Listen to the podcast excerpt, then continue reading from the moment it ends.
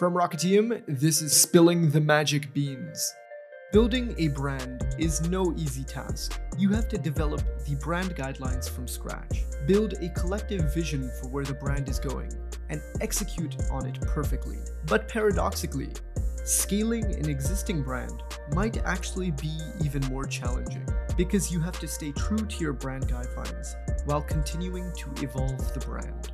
And to learn more about how to continuously improve your brand while growing traction with customers, our head of sales here at Rocketium, Kunal Sharma, spoke with Shashir Kataria, who's the head of brand marketing at Tata CLiQ. And we start off the conversation by learning a little bit more about Shashir's role at Tata CLiQ.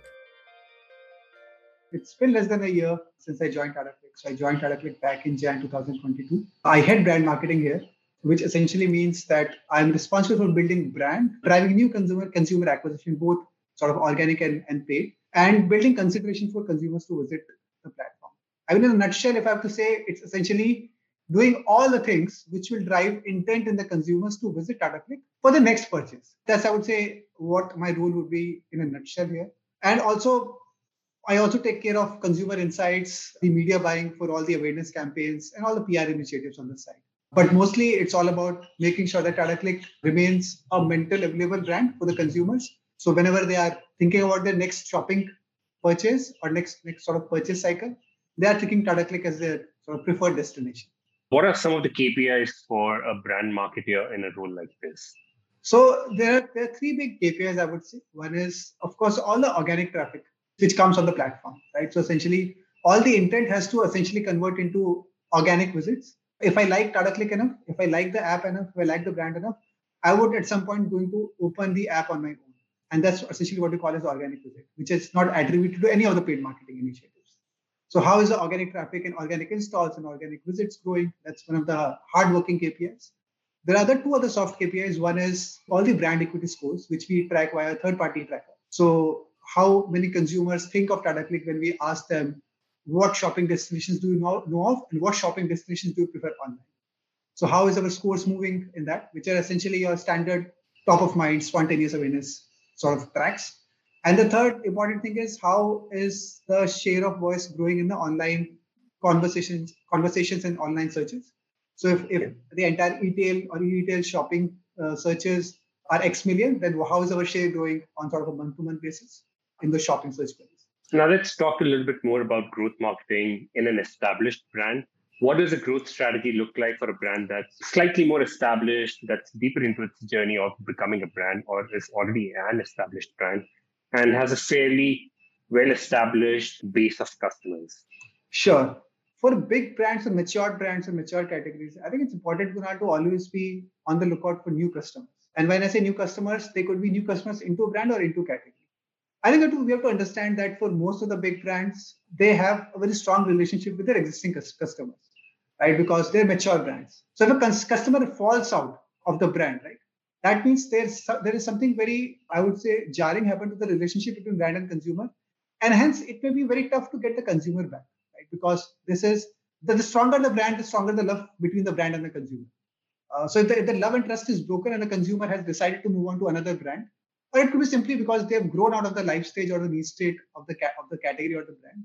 It's tougher to get them back, and hence it's very important for big brands and mature brands to always sort of expand their horizon into, I would say, newer or adjacent categories. I mean, just to give an example, and, and I work in worked in both FMCG and sports, right? And and I in sports I used to work with cricket, and I think there is no bigger brand uh, in India than cricket, right? No one. Uh, I mean, I think I would say it's as big as common salt. I mean, people just just love cricket in India and, and they watch it in hordes, right? So, for example, if you want to uh, grow a, a, big FMCG brand, let's say a big sports brand like cricket, right? So the, the principles are the same. Either you expand to new geographies, which is done by both FMCG or in terms of cricket, where you can see ICC going to sort of now associate nations and trying, trying to develop cricket there because they feel that the major nations have sort of come to a saturation point, like India, Australia, England. So they're always trying to sort of expand the horizon into newer markets or by solving adjacent need states. That's true for, again, both FMCG and sports, right? I mean, it, from my early days when I was working with Kraft Heinz and Glucon used to be the market leader in the glucose category. The adjacent need state that we sort of discovered was that people were done with the whole powdered and making it their own uh, sort of drink. So the whole adjacent instead of a ready to drink glucose drink, right? That emerged during that time, and that's what we service, and that that helped the brand sort of disproportionately grow uh, versus the last few years. And the same can be seen in sports also, right? I mean, the whole evolution from Test to ODI to T20 to now 100 ball cricket. It's all about people have lesser time. I don't have the sort of need state or the or the mental bandwidth to watch a five day cricket or even a, like a day long cricket. Hence the emergence. I think that the last growth strategy for an established brand is always about increasing occasions of consumption, right? Because there's always a lot of customers there, so it's always tough to get new customers into it. So if you're struggling with the new customers, always trying to find new occasions of consumption, right? For example, brush twice a day is a great example. What happens in FMCG brands, right? I mean, we all started with that you should be morning doing a brush in the morning. Then the, all the brands move to like brush twice a day for healthy teeth. So it's all about occasions of increasing occasions of consumption. Same with with IPL and cricket, what we see, right?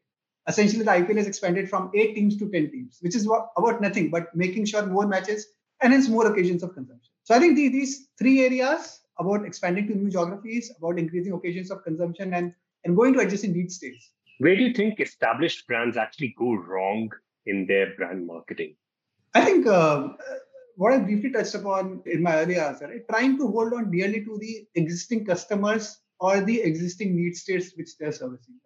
I mean, losing customers is inevitable for a brand, and customers also evolve with time, right? And hence, if, if a brand is not catching up with the changing consumer mindsets, I mean, they are they are destined to sort of decline and die. I think history is peppered with examples of, of how large brands did not survive the changing mindsets. I mean, we have an example of you know Blockbuster and Netflix, right? Blockbuster was this entertainment behemoth in in 90s, but they did not understand the changing consumer needs set and the changing consumer tech of, of streaming, and hence Netflix came and became and became the king. Same with BlackBerry and iPhone, right? I mean, BlackBerry just refused to work on a on a touch-enabled phone, and that's where the world was heading. Right? People just wanted more more convenience in their gadgets. Same with I would say you know film cameras and digital cameras. Kodak again, it refused to sort of develop digital cameras, and essentially it's a it's a sort of catch twenty two, right? Because the bigger the brand is, the more established the processes is, and hence we want to move to a newer category or a newer need state, right? You have to essentially tinker with all the processes which you have built over decades, right? Hence, the larger the brand is, I think the, the, the lower the flexibility or agility is uh, for a brand to change direction or change course. And I think that's that's where uh, the sort of big brands sort of die and decline, uh, not being agile enough to service the emerging consumer times, emerging consumer mindset.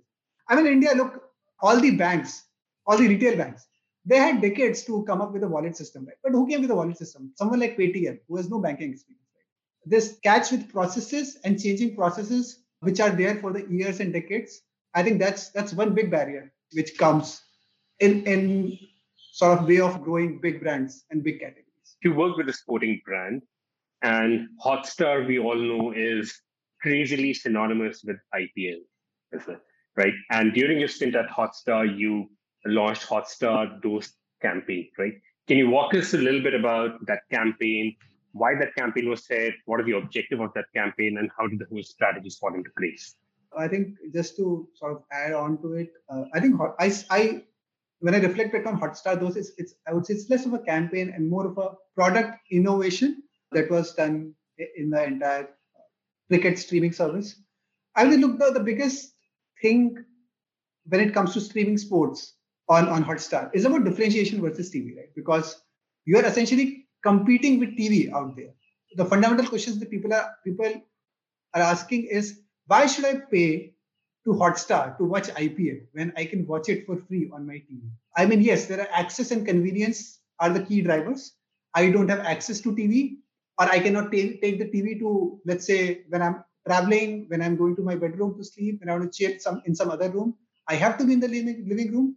So lack of access to TV and convenience over TV are the two big drivers which we felt when we were working on Hotstar those that it was they were saturated as drivers right? Hotstar was was streaming IPL since back since 2015 2016 after 4 or 5 years all the consumers all the cricket fans in India who have those need states have been I would say serviced in quite a saturated manner. And hence the question was that if you want to get new customers to watch IPL on on Hotstar we have to differentiate ourselves from the TV experience. And hence, that was the starting point of, uh, of the Hotstar Dost. Then the question emerges is that what differentiation you can bring and who should the differentiation cater to? Should it cater to core fans or should it cater to a lighter set of fans, right? Who are not very regular with, with watching cricket. It was a highly contested topic. And we all felt that, you know, a core fan is never going to miss the cricket experience, uh, right? So if, if they have access to TV, they will continue to watch on TV because TV is superior right now. Uh, and if they did not have access to TV, they have been already converted. So hence our thought process was we need to service a lighter or, or I would say more of a non-core fan of the sport with Hotstar Dost. And then we went on and did consumer research that, you know, what motivates you, uh, what, what makes you watch IPL, right? And look, all the fans say that they, they watch IPL for the love of cricket, but I think the degree of intensity and entertainment just differs in the mindset of a core fan. Like a core fan is very focused on rivalry of teams, rivalry of players, the mix of Indian and foreign. I think a lighter fan is more about I just love the nature of entertaining cricket at IPL. Right? So many sixes, so many fours, so such colorful uh, sort of you know whole affair, uh, and I just love for it for the entertainment of it. Right? And then the whole idea was that what will make it more entertaining and everyone said that, you know what, if there could be, and we tested a few concepts, right? We tested a few concepts like, if, will you find it more entertaining or, or more value driven if you're also playing like, you know, a fun quiz on the side, right? Which was sort of a, a watch and play. Uh, if, would you find it more entertaining if, if what we, we add the, the tadka of entertainment into commentary also, while it's already there in sport, how about having a very, very fun, and entertaining commentary also. And a lot of consumers responded very positively to that. And that's when we realized we have a winner on our hands. And uh, we went ahead and developed the whole Hotstar Dost, where the proposition was that your favorite entertainers like Zakir Khan would come and do the commentary uh, on the IPL matches. And that, that was the whole genesis of the product. In campaign, we wanted to keep it very simple. I think the idea was to make sure that there's enough intrigue in the consumers to come and try the feed and let the feed speak for itself, right? And also, it was a bit of funny situation because the product can only come into existence when IPL starts, right? Because a commentary feed so how do you even de- demonstrate a product to someone before the IPL starts, right? So we said, you know what, we will only market this once the IPL starts. We'll make sure we reach out to the lighter consumers, which we knew from our Hotstar viewing data, and we nudge them to go and try this feed, right? Like, hey, are you watching IPL? Why not watch IPL with Zakir? And let the consumer get funneled into that feed and let the product speak itself, right? And uh, one week into the IPL, we cut very very fun snippets of, of all the fun action which had happened in the com box right? And we sort of uh, made them into nice 10 15 seconders and we, we sort of served them to the existing hotstar cricket cricket watchers. Uh, that was i think is a great uh, tactical strategy to sort of tactical initiative rather to sort of funnel more consumers into it. But yeah that, that's been the journey right? The journey of finding a differentiation for light consumers and then demonstrating the product in the right way. When I've spoken to brands, I've always come to realize one thing. In India, if you want to make a brand, go to cricket. That's where majority of the eyeballs are. That's where majority of the nation is focused on. Uh, we're such a cricket-loving country, but that was uh, you know some years back, and when this format was different, there was one-day internationals. Uh, Sachin Tendulkar was the god of cricket. Is this still relevant that you can create a brand off the back of cricket in a format like T20 as well? I think, uh, at least at my stint at Star Sports, I have seen a lot of new brands coming into the category and established categories and new or establishing new categories on the back of IPL. I mean, what works great for a brand on cricket and especially IPL is getting access to 400 million eyeballs. That's the average number of Indians which watch IPL. And I'm only talking about TV, right? TV plus Hotstar would be close to 450, 475 odd billion. So getting access to all those eyeballs in just a 50 day period of time, I think that's what brands come to cricket for, like generating mass awareness on mass scale within a very sh- short period of time. So I think that strength of cricket is, is going nowhere. Right? There's no other sport. Forget sport. There's no other content in entertainment industry which which commands that sort of eyeballs. Right? And that's why you know the advertising rates of, of IPL keeps increasing on a yearly basis. Right? I mean, there's no denying that and that's why the, the right fee also just keeps increasing. Right? We have we have the IPL sort of uh, rights auction recently happened. We've all seen the numbers. Uh, so I mean, uh, there are brands like Swiggy, and Swiggy is a great testament of how they build a brand on the back of IPL. Right? CRED is a great example of how they have built a brand on the back of uh, cricket, right? They have uh, they have been associated with, with cricket, with IPL. So yeah, so I think that strength is going nowhere. What it gives a brand is to have uh, multi-dimensional conversations with consumers, right? If a brand wants to leverage cricket, but wants to speak in different tones, right? Brand is just like a person, Kunal, right? If, if a person is only coming and talking to you in one, one same tone and one same example, you're going to get bored. Like, what a boring person, right? Always comes and talk, keep talking about the same stuff, same things, right? Same tone. So multiple cricketers, like you take Hardik Pandya, you take Virat Kohli, you take Rohit Sharma, right? And you can tell very different stories because they're such different personalities, right? And I think Dream Eleven does it the best, right? You guys, you have seen, you would have seen Dream Eleven campaigns. They have like all these personalities, different personalities, talking in different tones and and it gives brand that much flavor in the minds of the consumer while different uh, cricketers have different personalities right there are also different channels available and different screens also available. Like hotstar you can watch on your phone you can watch on your laptop your desktop. You can even stream it now on your smart television. And hotstar is just one channel for a brand to uh, rely on. There are multiple other channels and everything's becoming coming on different screens now. For a brand, is it important to maintain the same consistency across different channels, across different screens, or should you adapt to the nature of channel and the screen? I think Kunal, I'm a, I'm a great fan of tailoring the message or adapting the message as per the audience and as per the channel, right? And I'll, I'll go back to my earlier corollary of, uh, of brand being a person. Right? Imagine you're meeting a friend uh, in a bar, or let's say in a formal work environment, or let's say uh, at a wedding, right? Those three are very different situations and you would want to have different interactions with that person not just a, the, the same kind at, at a formal environment you would like to like work conversations at a bar it would like more like chill and everything. And when you're wedding probably with more about friends and everything and same is with the brand right? A brand is speaking on facebook on instagram on linkedin right? Consumers don't expect the brand to say the same thing because they understand the environment is different the channel is different right? So the the worst thing you can do is take the same tweet and just copy paste it across channels. I think that's the worst thing to do. You have to tailor. Suppose you are talking about, let's say, about sale also, right? Uh, let's say if, if we give an example of, of Tata, if the, if the sale is coming, uh, right? On, on Instagram, it would be essentially how you can tell a great story via video.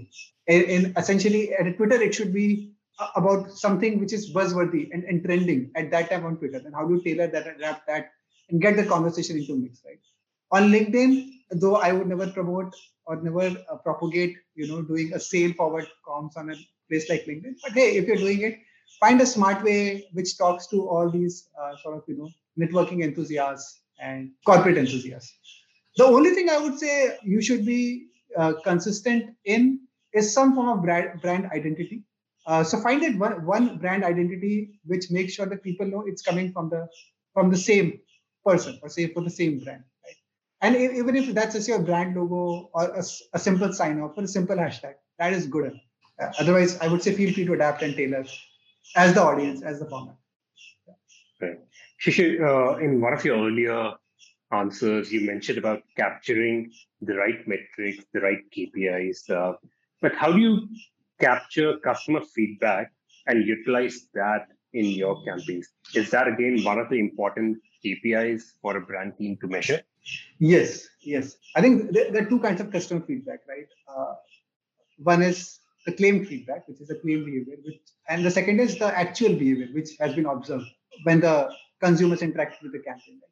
So essentially, how I break up any campaign, Kunal, is is into four buckets, and that's standard for any campaign in any category. Uh, there is audience, there is the message, there is the medium, and then there is the format. A campaign is a mix of these four things.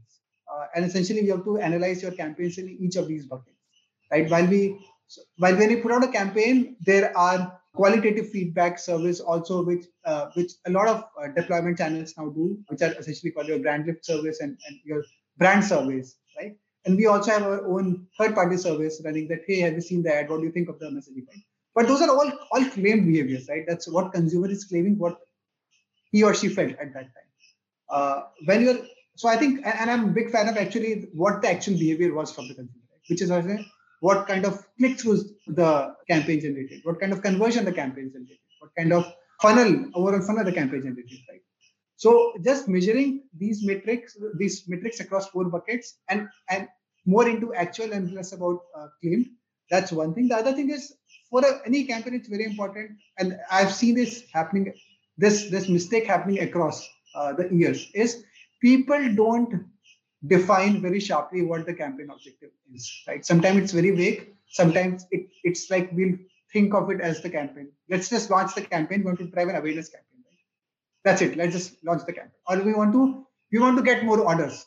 We want to get as much orders, orders as possible during this sale. That's my campaign objective. Right? But that's that's very wrong way to look at it, right? Because then you are struggling to think what to measure in this campaign. It has to be as sharp as I want to increase my orders in the upcoming sale by making sure that I go to my existing customers and increase my frequency, order frequency from 1.2 to 1.5. Right? Then you know that I have to measure my existing customer cohort. I have to measure the frequency of how they have ordered, right? Then hence how many exposures the campaign had over them, you know, and what kind of messaging I take. Even the messaging also, right? I want to increase my orders in X customers by frequency this by telling them that the footwear category is at never before discount, right? Then I'm very clear that I have to focus on the footwear category. I have to talk about the footwear category promotion. And I'm just not doing a paint and spray and hoping for the conversions to happen. So I think defining the objective to the T and dotting all the sort of crossing the T's, dotting the I's, I think that's very important and pre-align that that that objective with the stakeholder. Right? You know, this is what I'm going to do. This is what I'm going to measure, and uh, let's all be aligned on it. We really hope you enjoyed this episode of Spilling the Magic Beans. Week after week, we take you through case studies of the most successful marketing campaigns on the planet and give you tangible frameworks as well as anecdotal experiences that act as valuable lessons. If you enjoyed this episode and want more exclusive behind the scenes looks, into the top marketing teams in the world, make sure to subscribe to this podcast on your favorite podcast platform.